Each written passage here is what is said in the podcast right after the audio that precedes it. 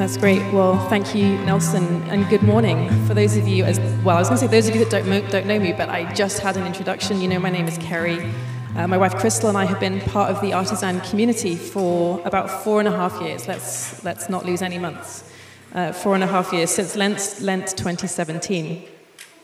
And this is actually sort of a big moment for me, actually. This is my first time preaching here at Artisan.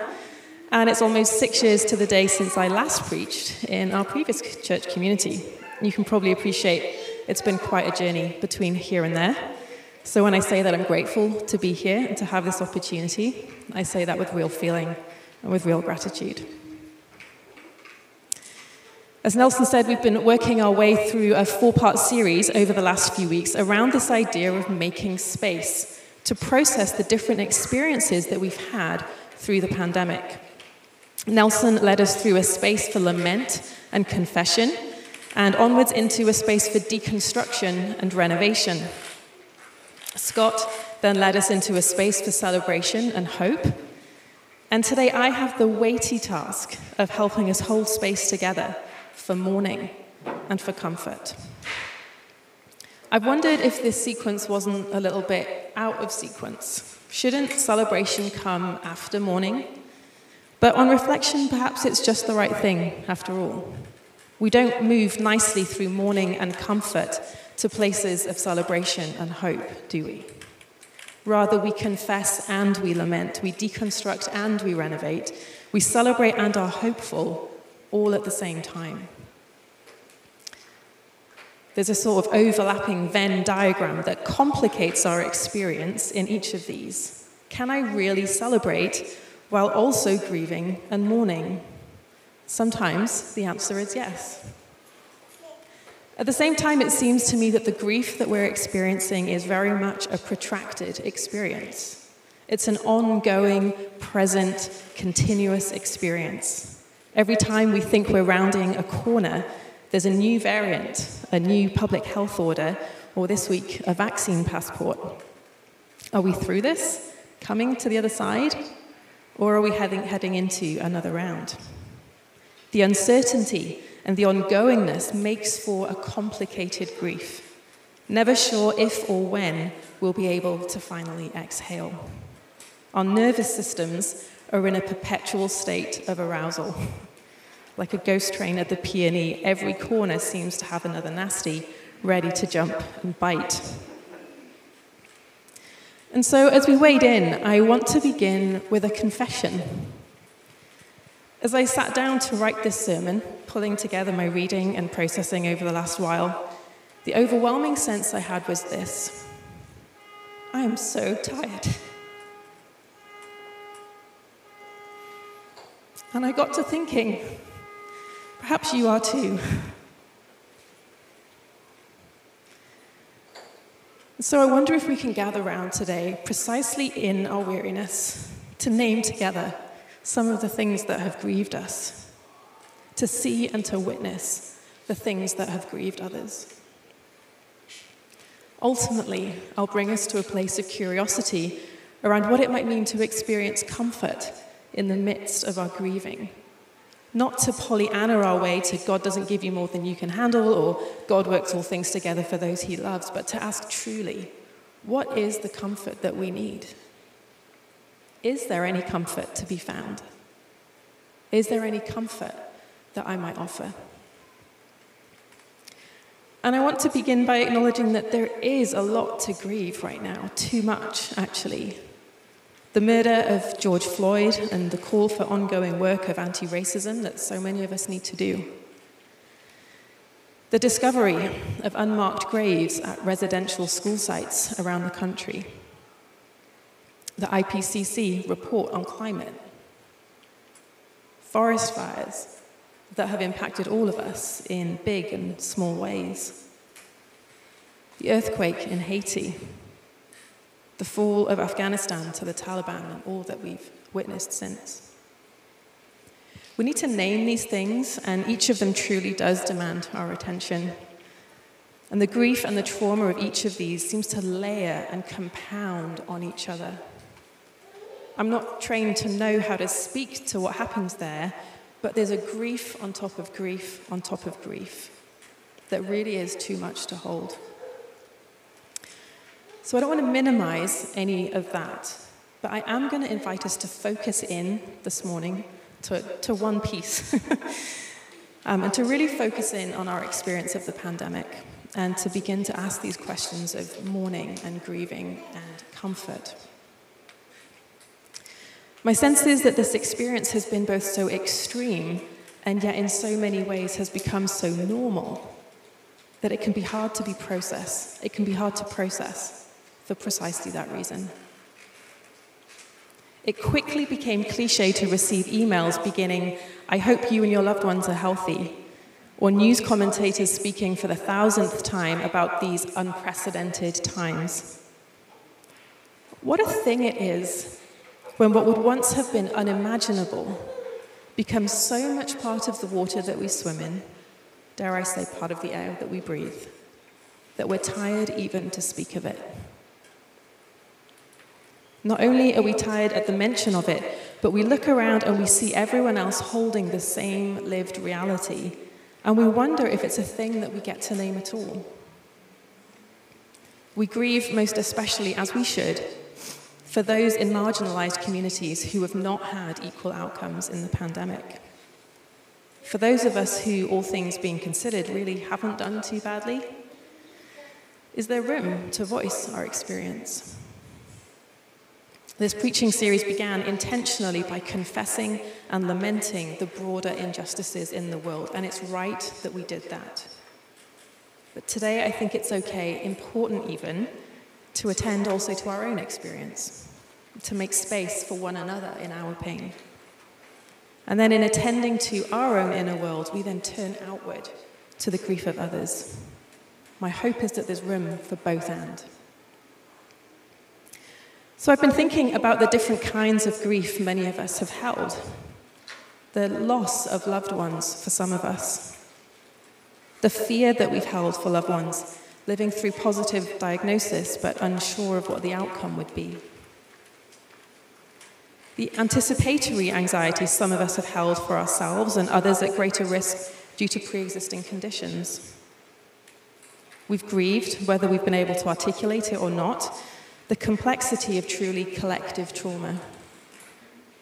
We've mourned a loss of confidence in the world, world leaders, politics, one another, democracy itself. There's a lot to hold here.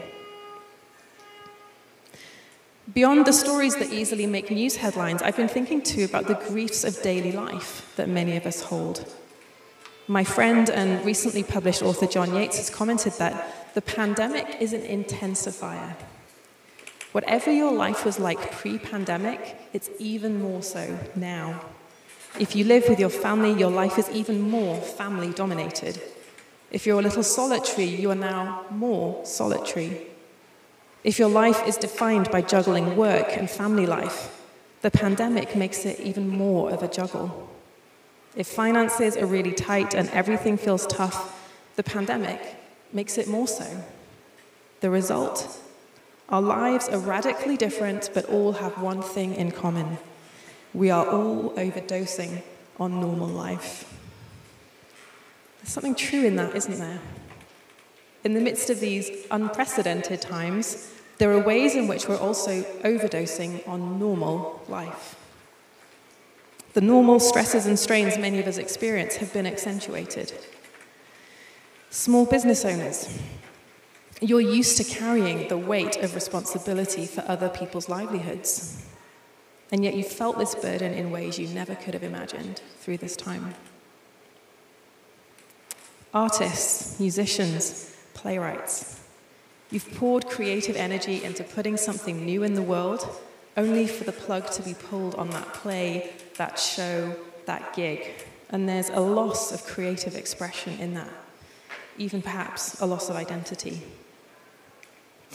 Teachers.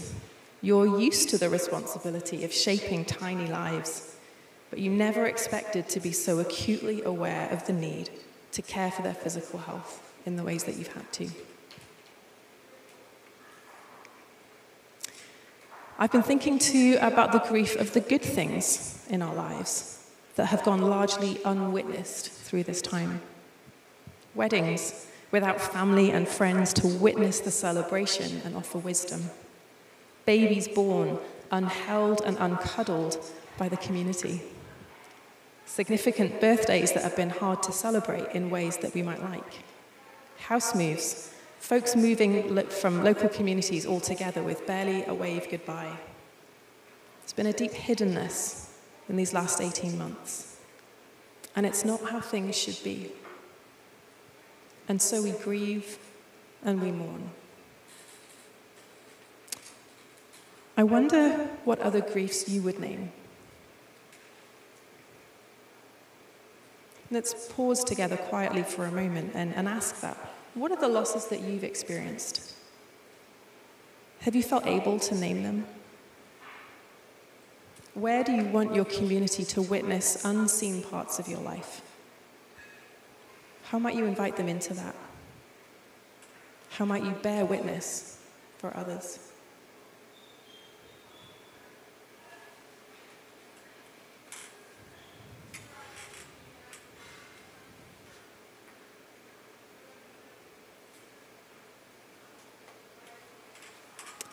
I wonder too if you've asked what difference faith makes to our experience of these losses, how our faith might shape the way that we process our grief.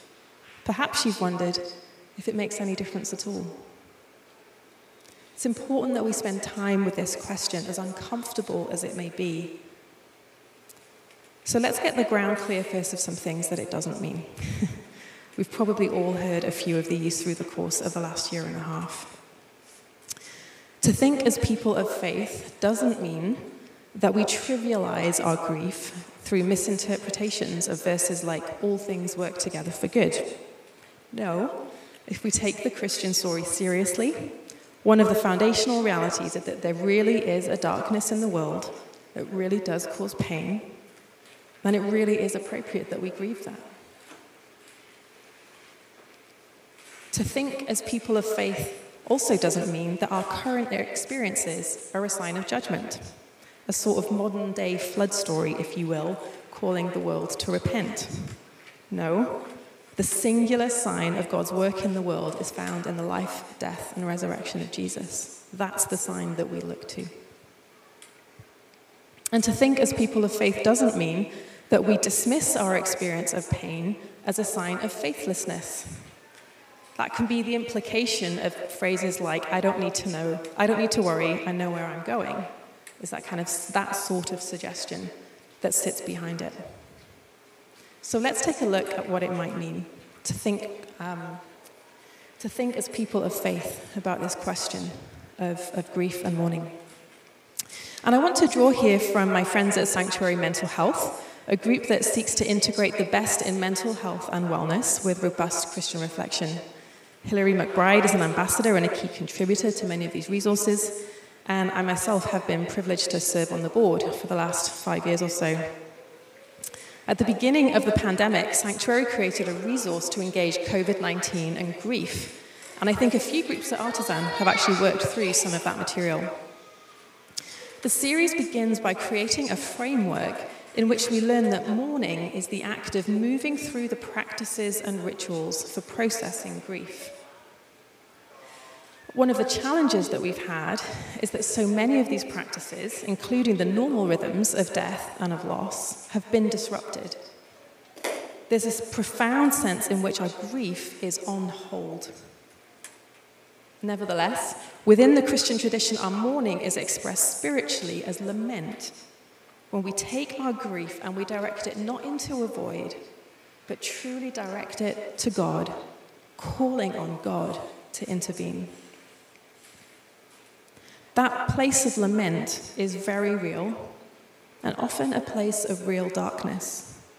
I think of John Chrysostom's Dark Night of the Soul.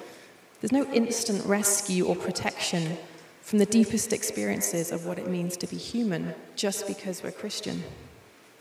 And yet there is, I believe, a comfort to be found.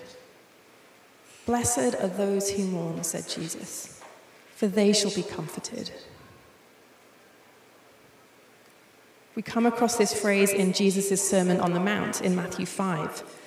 There are important reasons theologically why Jesus' teachings are here depicted as having taken place on a mountain. We can talk about that later. But I like the poetic suggestion one commentator has made, that we might think of this more appropriately as the sermon from the valley. It's an allusion to the low place, the place of lack, that seems to be the starting point for grace and for blessing. So how can this be? When Jesus uses this word blessing, in the Greek it's makarioi, and he's doing something very, very powerful. In speaking the blessing itself is brought about. It happens. It is, in that sense, performative. I'm grinning with a wry smile because within certain discourse now, to say something is performative is to suggest an empty, perhaps even vainglorious act. I'm kind of somehow bigging myself up by doing this thing, but it's empty and meaningless. That's not what I mean by performative here.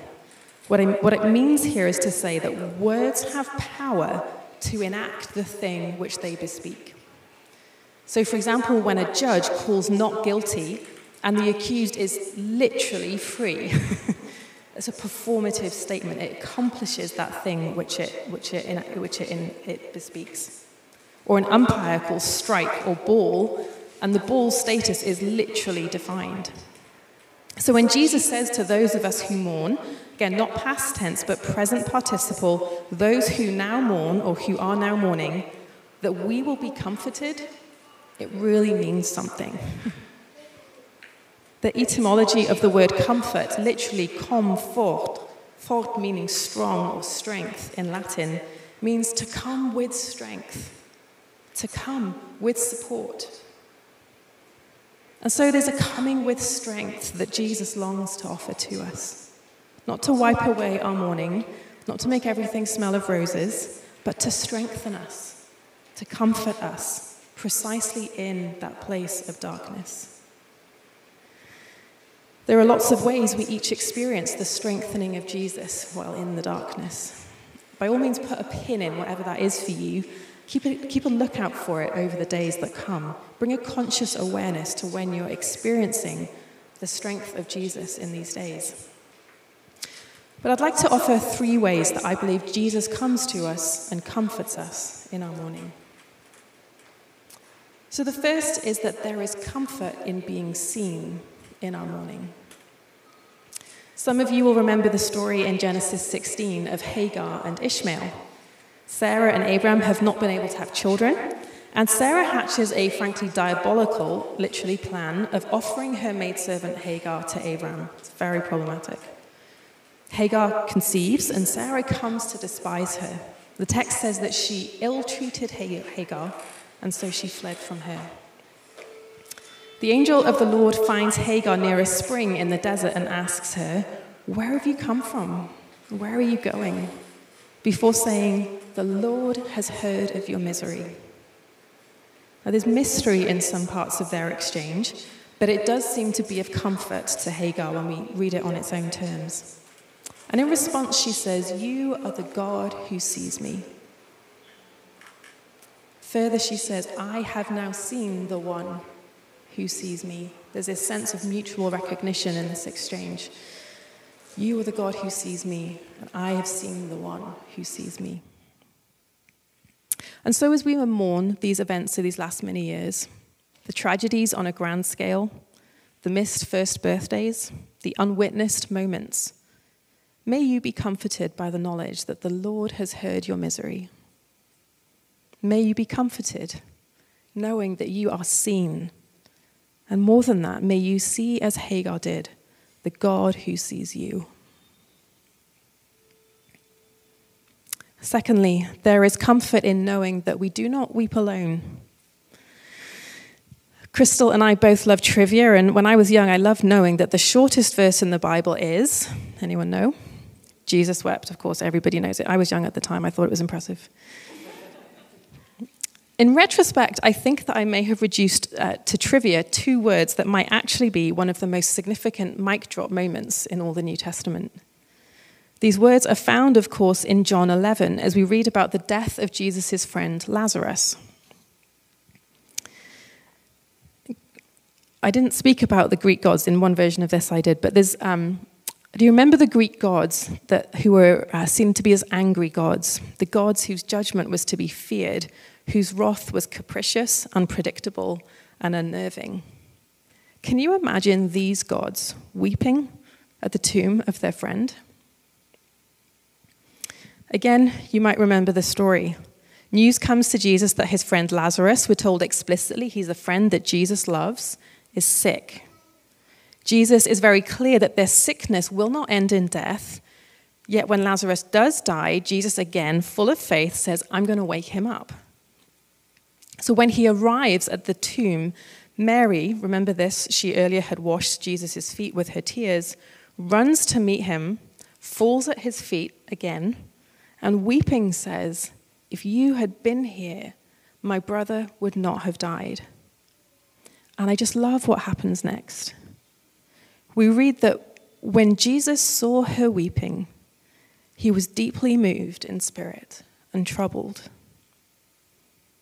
It's a verse later that we read simply, Jesus wept.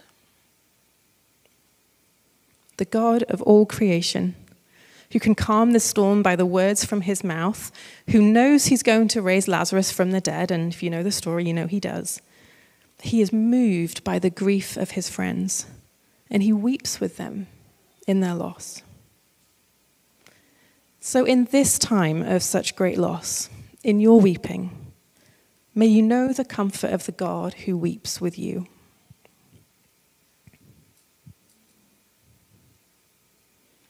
Thirdly, there is comfort in knowing that he will nourish us when we can no longer sustain ourselves. In preparation for this sermon, I returned to my great friend, Julian of Norwich. Blythe spoke briefly about her a few months ago when she was preaching. Julian was an anchoress in the 14th century, kind of like a nun, but a bit different. She's cloistered by herself and attached to a small church. Here actually in Norwich. She had some amazing visions of Jesus' suffering on the cross that profoundly shaped her experience and her thinking. Now, Julian lived through the existential threat of the Black Death, which wiped out a third of Europe in the Middle Ages, and it passed through Norwich 3 times in her lifetime. I'm not sure if they called them waves in those days or not. But her teachings brought profound theological insight to the question of where is God in the world in the midst of such great suffering? How should we understand the pain and suffering that we experience?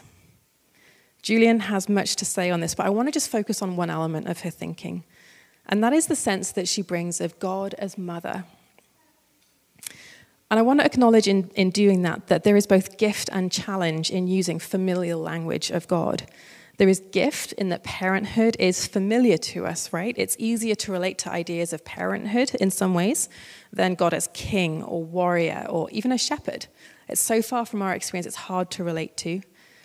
And yet I also know that there's pain in that familiarity, as many of us in the room will have had different experiences of motherhood, of fatherhood. So I just want to acknowledge that for folks. In Julian's case, it seems that she has a positive relationship with her mother, at least to the extent that her mother is a welcome presence at her sickbed. We read that in the book that she writes. Certainly, Julian's sense of God as mother was more positive than the view offered to her by the medieval church of God as father, which also can be a really good thing, but wasn't in the hands of the medieval church. So Julian leans into the ideas that we see in Isaiah, that God will not forget his people, just as, and I quote, a woman cannot forget her infant. Or in Matthew, when Jesus likens himself to a hen who gathers her chicks under her wings, both of which I think speak of a sense of close bonds, of being held, of protection and warmth. And I was reminded this morning, actually my parents messaged and said they'd be watching from Wales, and I remembered this Welsh word cwtch. It's not in my notes here, but it's a Welsh word cwtch. It doesn't translate well into English, but it's that sense of a mother's embrace. It's that safety. It's that warmth. There's something unique about a cwtch that you just can't quite describe. It can also be a place. There's lots of really cute little restaurants in Wales called cwtch. It's got that sense of like snug, homey, cozy. It's all of these things kind of put together. And I think there's something in that that Julian is drawing on when she speaks of this language of God as mother. And so to think of God as mother is to consider the ways in which the triune God also brings comfort to us. Mothers have no magic fixes. They can't take away the pain we experience in the world. But mothers hold us. They warm us. They offer, and here it is again, comfort to us, right in the midst of our pain. And mothers, too, in a very profound way, have the capacity to feed us, even from within their own bodies. And in the same way, when we come to the table in just a little bit, Jesus gives us himself to feed on also, his body and his blood to nourish and sustain us. So in this season of grieving, may you be nourished when you can no longer sustain yourself, and may you know the strong embrace of God as mother. One of the goals of this sermon series has been to begin to make space to process different elements of our experience through this pandemic.